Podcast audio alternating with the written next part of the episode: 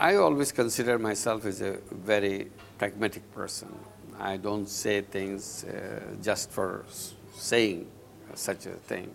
Uh, I say things when, uh, when I, what I see is possible. So for me, uh, the word utopia doesn't come to my mind. It's somebody who looks at it uh, from outside, uh, they look so impossible. That's why they call it utopia. So it's the way you look at it. Uh, for me, I see this as a very realistic, uh, very doable thing. For example, many people think uh, creating a world without poverty is a utopian idea.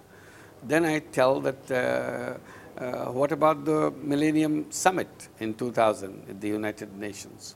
All the sane leaders of the world got together and adopted a goal to reduce poverty by half by 2015.